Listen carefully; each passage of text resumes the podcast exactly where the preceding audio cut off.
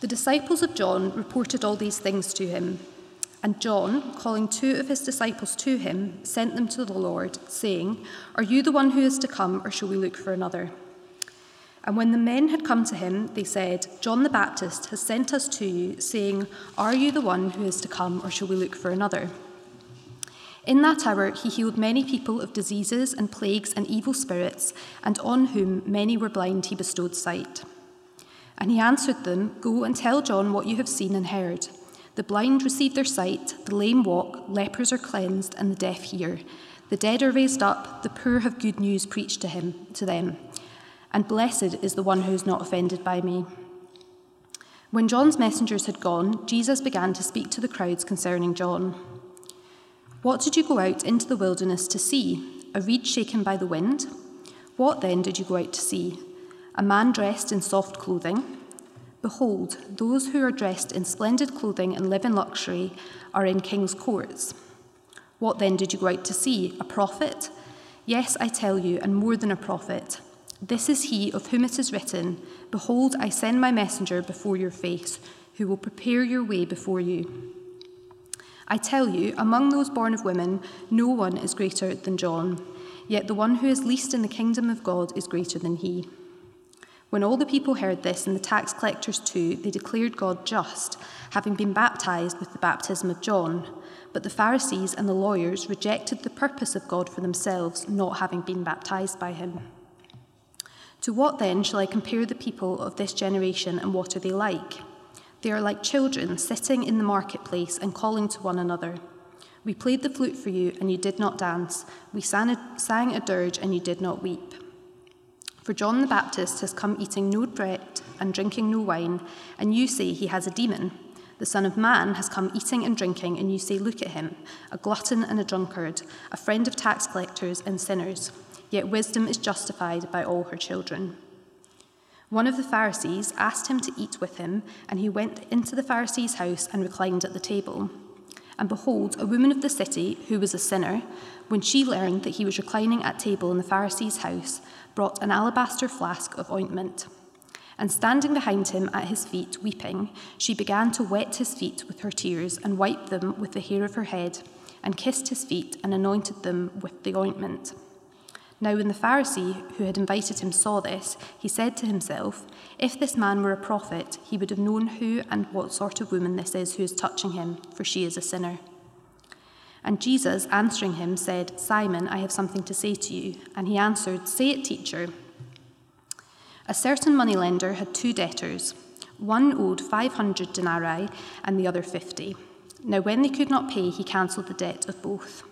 Now, which of them will love him more? Simon answered, The one, I suppose, for whom he cancelled the larger debt. And he said to him, You have judged rightly. Then turning towards the woman, he said to Simon, Do you see this woman? I entered your house, you gave me no water for my feet, but she has wet my feet with her tears and wiped them with her hair.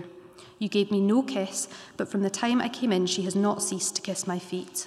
You did not anoint my head with oil, but she has anointed my feet with oil. Therefore, I tell you, her sins, which are many, are forgiven, for she loved much. But he who is forgiven little loves little. And he said to her, Your sins are forgiven. Then those who were at table with him began to say among themselves, Who is this who even forgives sins? And he said to the woman, Your faith has saved you. Go in peace.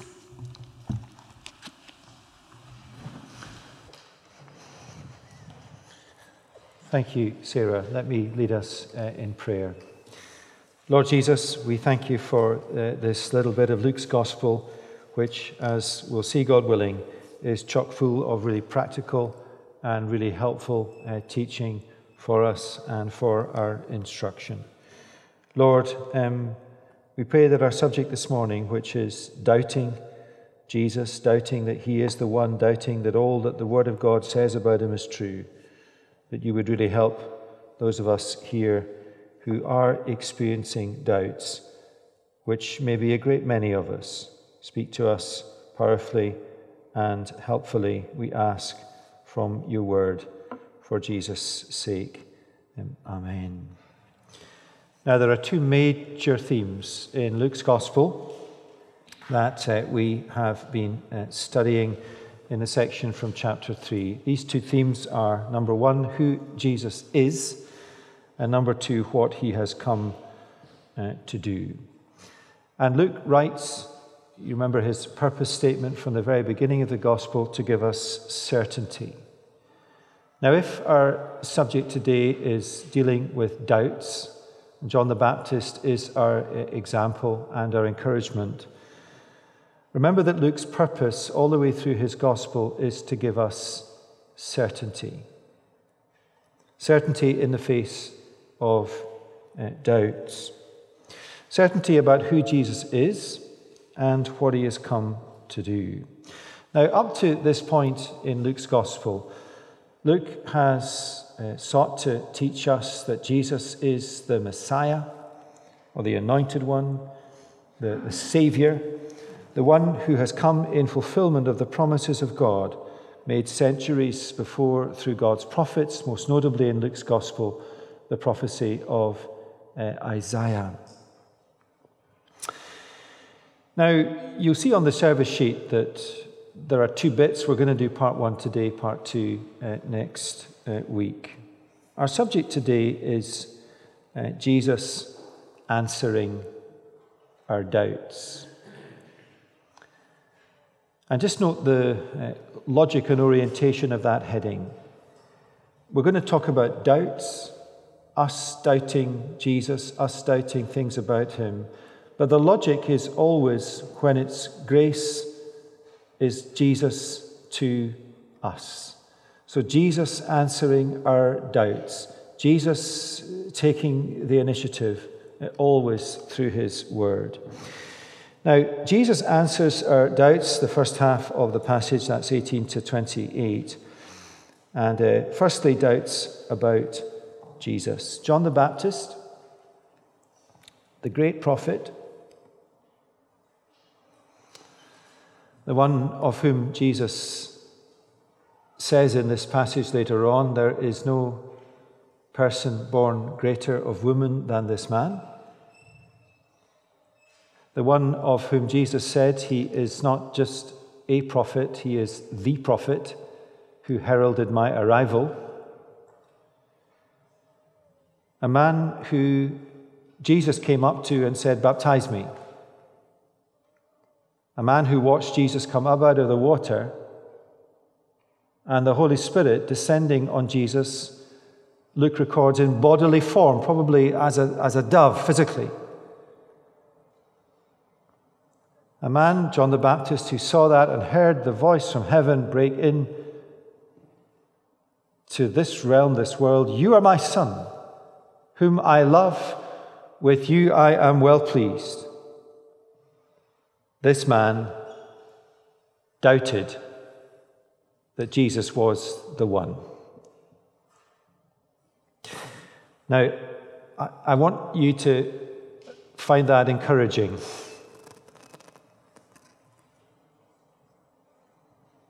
The strongest Christians have doubts. The people in Chalmers, if you've been in the church for a while, that you think would never have doubts, have doubts. Any of us can have doubts. All of us, at times as Christians, have doubts. Question one What did John the Baptist have doubts about? Answer whether Jesus was the one, the Messiah, the Savior. Verse 19 John sent his disciples to the Lord to ask, Are you the one who is to come, or shall we look for another? Is Jesus really the Messiah? Is Jesus really the Savior? Notice that John's doubts are not about peripheral things. They are not about incidental stuff. They are doubts about the very identity of Jesus. Let me ask you these questions, and please, I encourage you to answer honestly. Do you ever have doubts about whether Jesus really is the one, the Messiah, the Savior? Do you ever have doubts that Jesus is the one who saves us from our sins? Do you ever have doubts that Jesus will bring you home to a new creation and eternity where there is no sickness, death, mourning, crying, or pain? Do you ever doubt that Jesus is sovereign over all, over the earth, over the nations, over your life? Do you ever doubt that Jesus has indeed defeated evil and death? Do you ever doubt that he loves you, cares for you, will sustain you by his grace? Do you ever doubt one of his promises, like he will never leave you nor forsake you? Do you ever doubt that everything in your life is part of God's providence for you?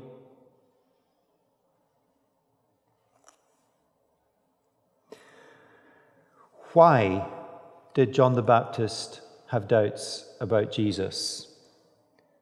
Well, because he was in prison, he was locked up. His circumstances caused him to ask questions about whether Jesus really was the one. After all, did Jesus not come to bring liberation? Yet John finds himself in prison. And more widely, John had witnessed, even in these early days of Jesus' ministry, not a widespread response to Jesus that was positive as much as a widespread opposition and rejection of Jesus, not least from the Jewish religious leaders. Surely, surely, if Jesus was the Messiah, he would be able to convince them, persuade them that they would welcome him.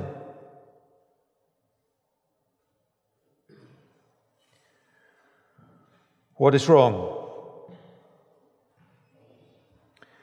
Why do we, you and I, have doubts about Jesus' sovereignty, his power, his love, and his care?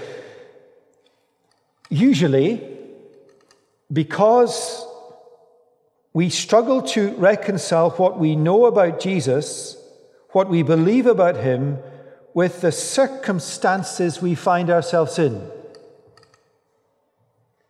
Why am I in this situation, this pit, in this place in life? Why has this happened to me? Why has Jesus let it happen?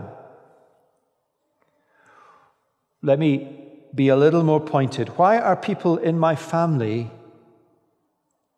no closer to faith in Jesus now than they were 20 years ago? Why is there so little gospel progress or advance where I live in my life? Why is the church I go to disintegrating?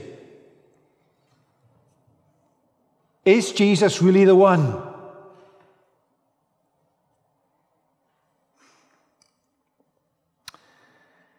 Now, what did John do when he doubted?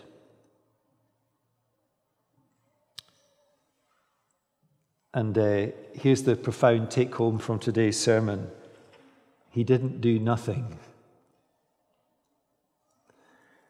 He sent his disciples to Jesus. He turned to Jesus to answer his doubts. Now, I think that is striking and really important. He went to Jesus with his doubts. He couldn't go himself because he was in prison, but he sent two of his disciples to Jesus. The point is, he took his doubts to Jesus. He didn't do nothing. He didn't accept his doubts. He doubted his doubts enough to go to Jesus. Now, if you have doubts about Jesus, and there will be people inevitably listening here, online, later on, who have big doubts about Jesus, your circumstances are such that it's causing you to doubt if he is indeed all that he says he is and all that the Bible says of him. Don't do nothing. To sit in the place of doing nothing with real doubts about Jesus, if he is indeed the one, is but a small step from beginning to believe your doubts and turn away from Jesus.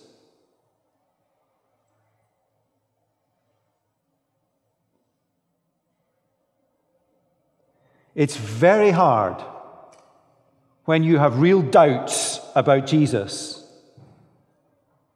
to turn in the direction of Jesus and seek answers to them. It is easier. Now, I'm saying this born of my experience as a minister. It is easier for people to do nothing, or more common And then the step is to give in and to believe the doubts are right and to walk away from the Lord Jesus. Now, let me just pause there and footnote that a little more. If that is your situation, I want to say to you that I fully understand that your mind and heart will be full of questions saying, But, but, I can't It's too difficult. There are too many reasons for me not to believe that He is the one. I cannot turn to Him.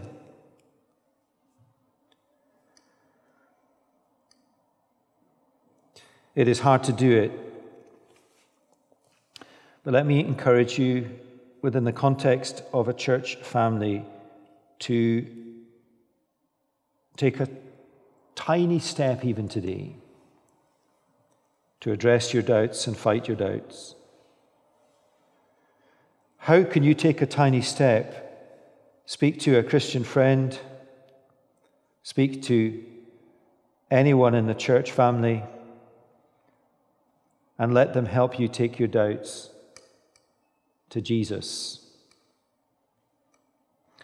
And if you are that friend and someone comes to you and shares their doubts,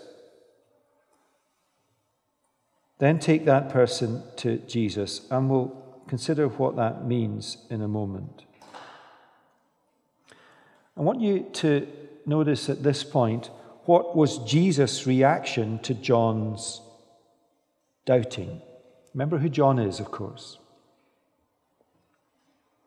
Doing nothing about our doubts is not a kind of theoretical position as if it never happens.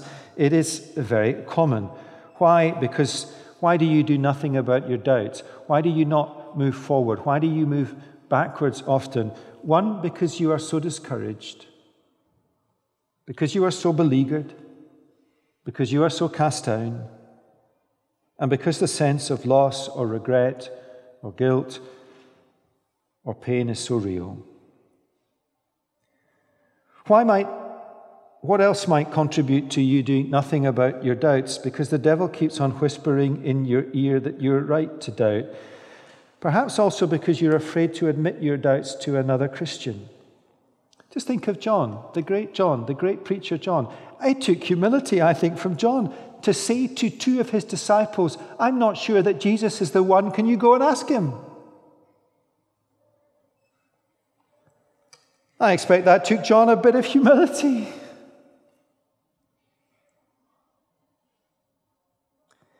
We're afraid to admit our doubts to another Christian, worried what they'll think of you.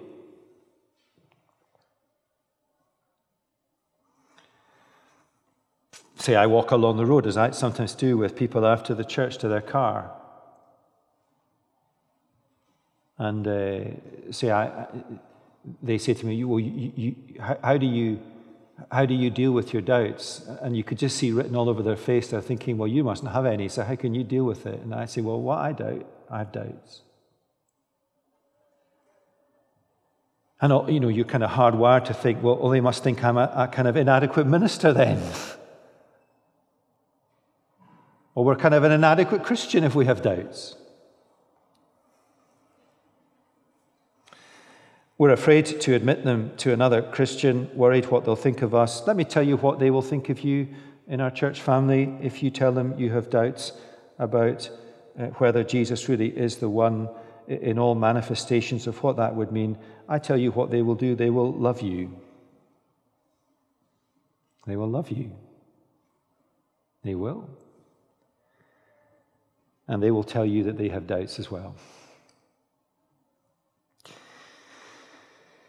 In a church family, we have one another to confide in, to share uh, our doubts. Do not be afraid of what other people will think.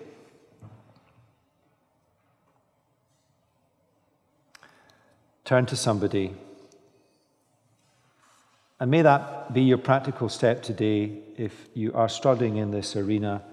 Do not let the sun go down today unless you say to somebody and express that to them. I wonder, though, if doing nothing about our doubts is also because we are afraid to admit our doubts to Jesus. I don't think that's a conscious thing, I think it's a subconscious thing. We feel in some ways that we've failed. Remember, uh, grace is what saves us, grace gets us into the Christian life, grace is there in every day of the Christian life as well. Do not think that you need to be perfect in the eyes of Jesus in any way, and that includes in the realm of doubts. You can never lose face with Jesus. You can't. Now, note here what Jesus' reaction was to John.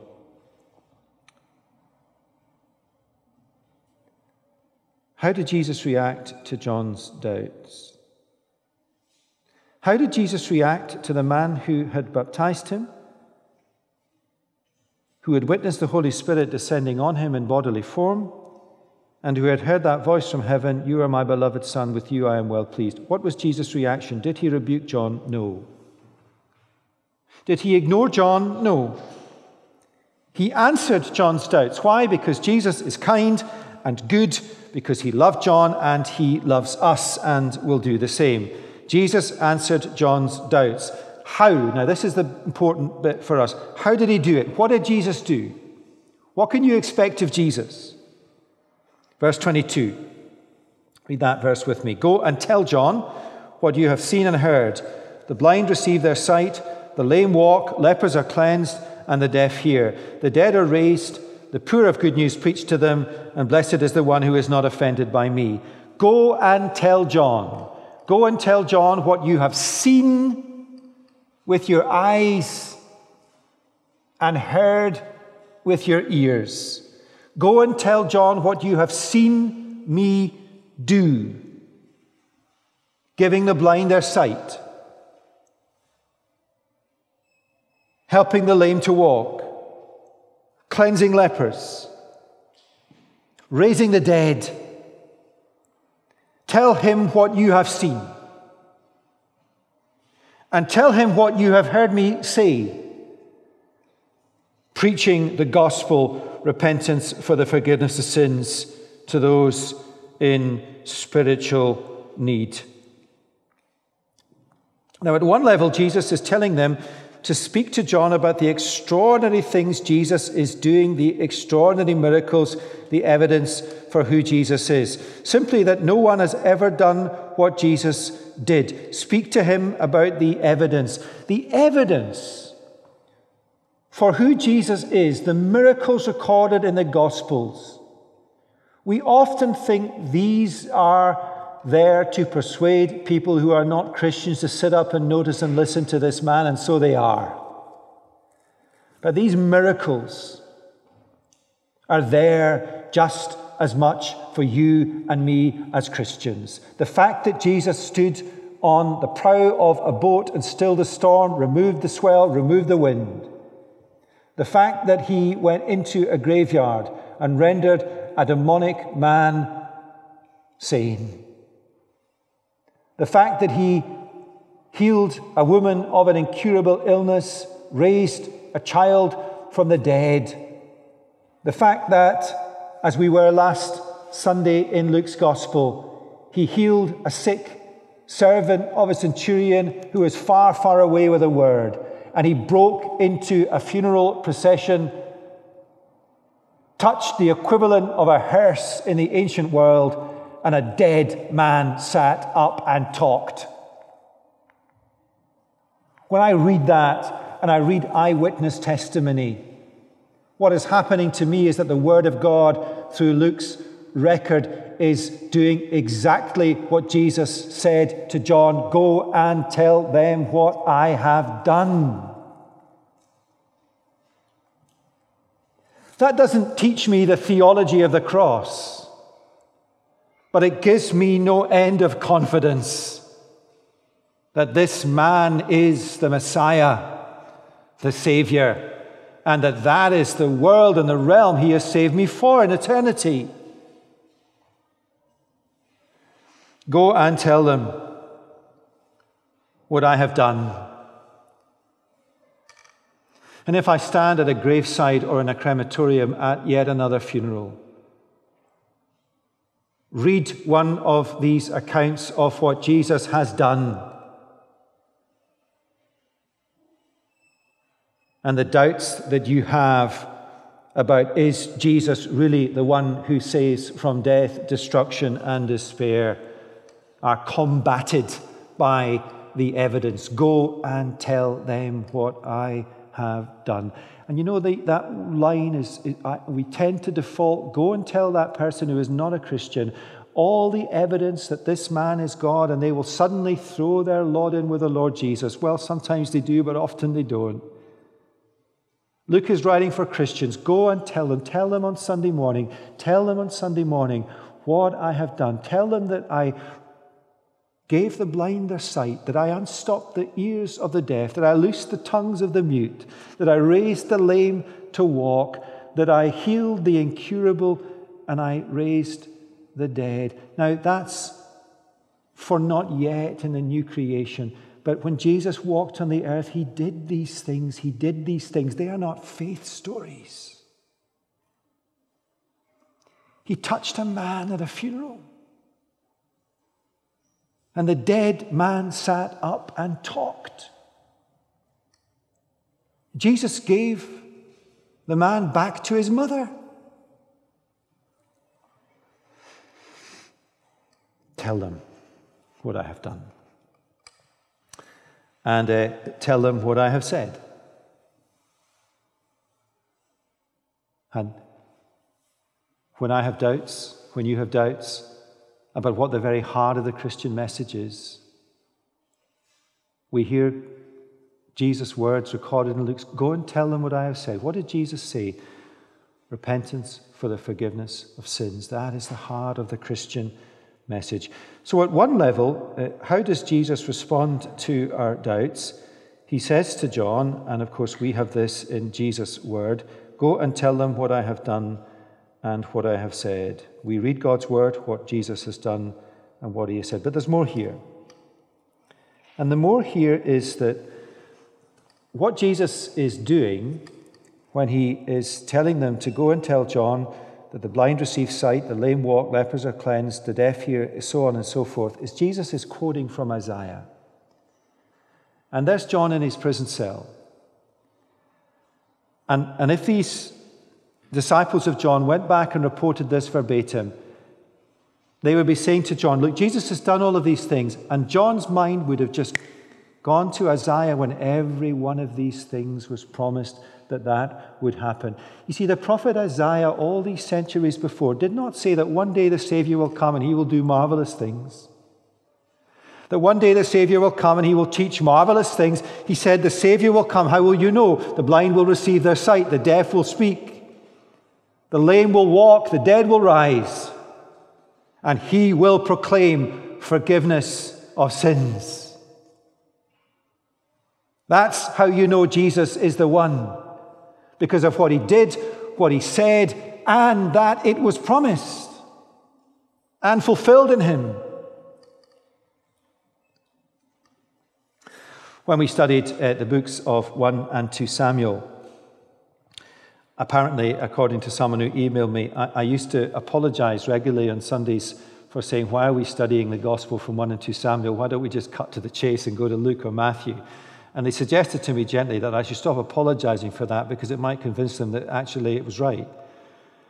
And they said to me what an encouragement it was for them every week to read these books written hundreds of years before Jesus and to see Jesus written on every page. This must be true. The Old Testament promise, the New Testament fulfillment. Nothing we read in the life of Jesus, nothing we read in the life of Jesus. And we're nowhere near the cross yet, we're simply in his miracles. Nothing we read in the life of Jesus was not prophesied, predicted. And we have so much more than John had. So Jesus might say, Go and tell them not just what I have done and what I have said, but go and tell them about the cross. Go and tell them about my death, my resurrection, and show them, show them from the Old Testament all these lines of prophecy fulfilled in me the servant, the king, the sufferer. What do we do with our doubts? We take them to Jesus. How do we do that? We turn to Jesus' word. The promise of the scriptures, the Old Testament fulfilled in Jesus. Jesus speaks to us through his word. Now, there is something else that is such a wonderful thing. Alongside that, and in addition to that, Jesus speaks to us through his Holy Spirit. So, the Spirit of Christ lives in you and takes the Word of God and applies it to your heart. So think of John the Baptist in prison. The disciples come back to him and says, "This is what Jesus told us to say to you. This is what I have done. This is what I have said." And for John, that would have encouraged him. But for you and I, as Christians in whom the Holy Spirit of Christ dwells, the Spirit of Jesus Christ writes, speaks, conveys, lays, burdens, bears these truths onto our hearts, gives us peace and assurance and comfort. And remember, all of this is irrespective of the circumstances we are in. I cannot explain as a pastor to you how and why you are in the circumstances you are in. I can't do that. What I can explain to you is go and tell them what I have done. Go and tell them what I have said. Go and tell them who I am. Take your doubts to Jesus in his word. And whenever Jesus' word is read and preached and taught and turned to, and doubts are thus addressed, doubts are, well, I could say dispelled. Really, for me, when I have a real deep and strong doubt, is that doubt dispelled in an instant.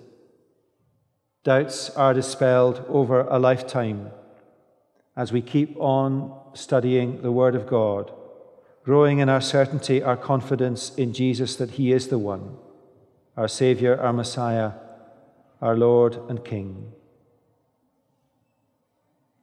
I have, a, I have the great joy and privilege of a casebook of many people who have brought their doubts to Jesus and His Word and found these doubts addressed. Again and again and again, God proves Himself to be true doubts about Jesus dealt with, please do not do nothing with your doubts. Speak to someone, address them today, engage with someone, talk to someone. Take your doubts to Jesus by turning to his word. Do not be ashamed. Do not be ashamed. People will not think badly of you. Jesus will not think badly of you. And with that thought, let me close with this.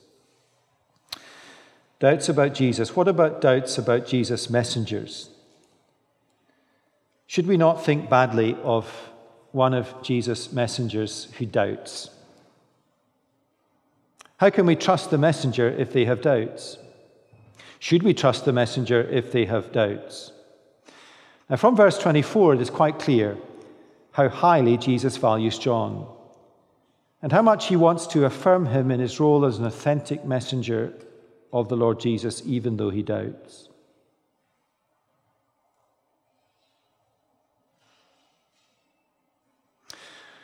Why did people go to hear John preach? What made him someone people should listen to? Because, and these are great descriptions, yes, he had his internal doubts, but he was not like a reed shaken by the wind. People listened to John because he was not swayed by the direction the wind was blowing. Whether that was the prevailing culture or people's expectations or people's wishes, he preached repentance for the forgiveness of sins. He cut straight with the Word of God. Moreover, people listened to John because he was a true servant of the Lord, a man of humility. People went to hear John People listened to John because they heard God speak through him. He was God's prophet.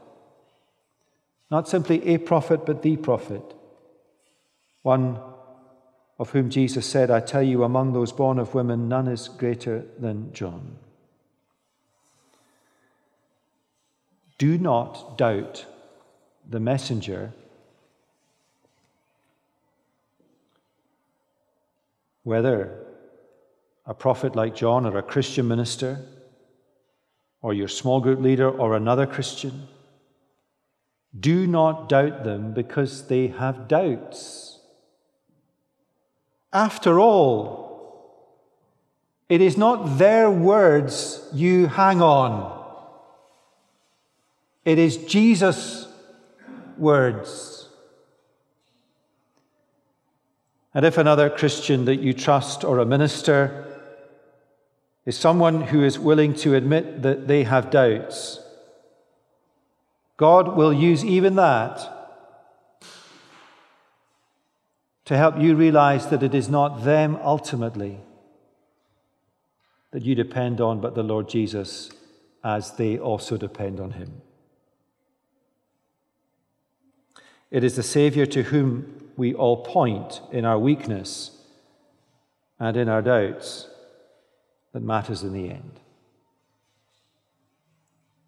John the Baptist, this great preacher, said, I am not worthy to untie even the straps of his sandals. It's him you need. John the Baptist, this great preacher, said, I can baptize you with water.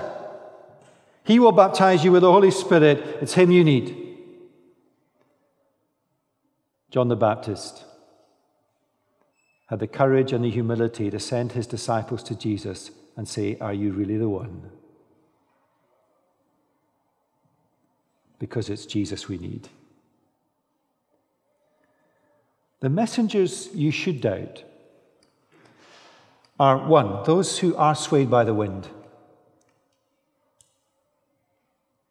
whose gospel message changes, those who seek power those who will not suffer for Jesus' sake, and those who would look you in the eye and say they never doubt. That's the kind of messenger I would doubt. Because in the end, what this does for us all, preacher and listener alike, is it throws us to Jesus. And let me leave you with these words Go and tell them and these are Jesus' words to me, to you go and tell them what I have done. Go and tell them what I see. And that's what we do every week. And that's what gets us through life to eternity. Let's pray. Lord Jesus, we thank you for the encouragement and comfort from your word when people like John the Baptist have doubts. We pray, Lord, that if we are doubting who you are, your sovereignty, your power, any aspect of the outworking of that in our lives, that we would talk to someone, that we would not sit in the place of doubt without addressing them. Talk to a Christian friend. Talk to someone in the church and together talk to the Lord Jesus by turning to his word. Help us, Lord, keep on and keep going in the Christian life. And we ask all of these things in Jesus' name and for his sake. Amen.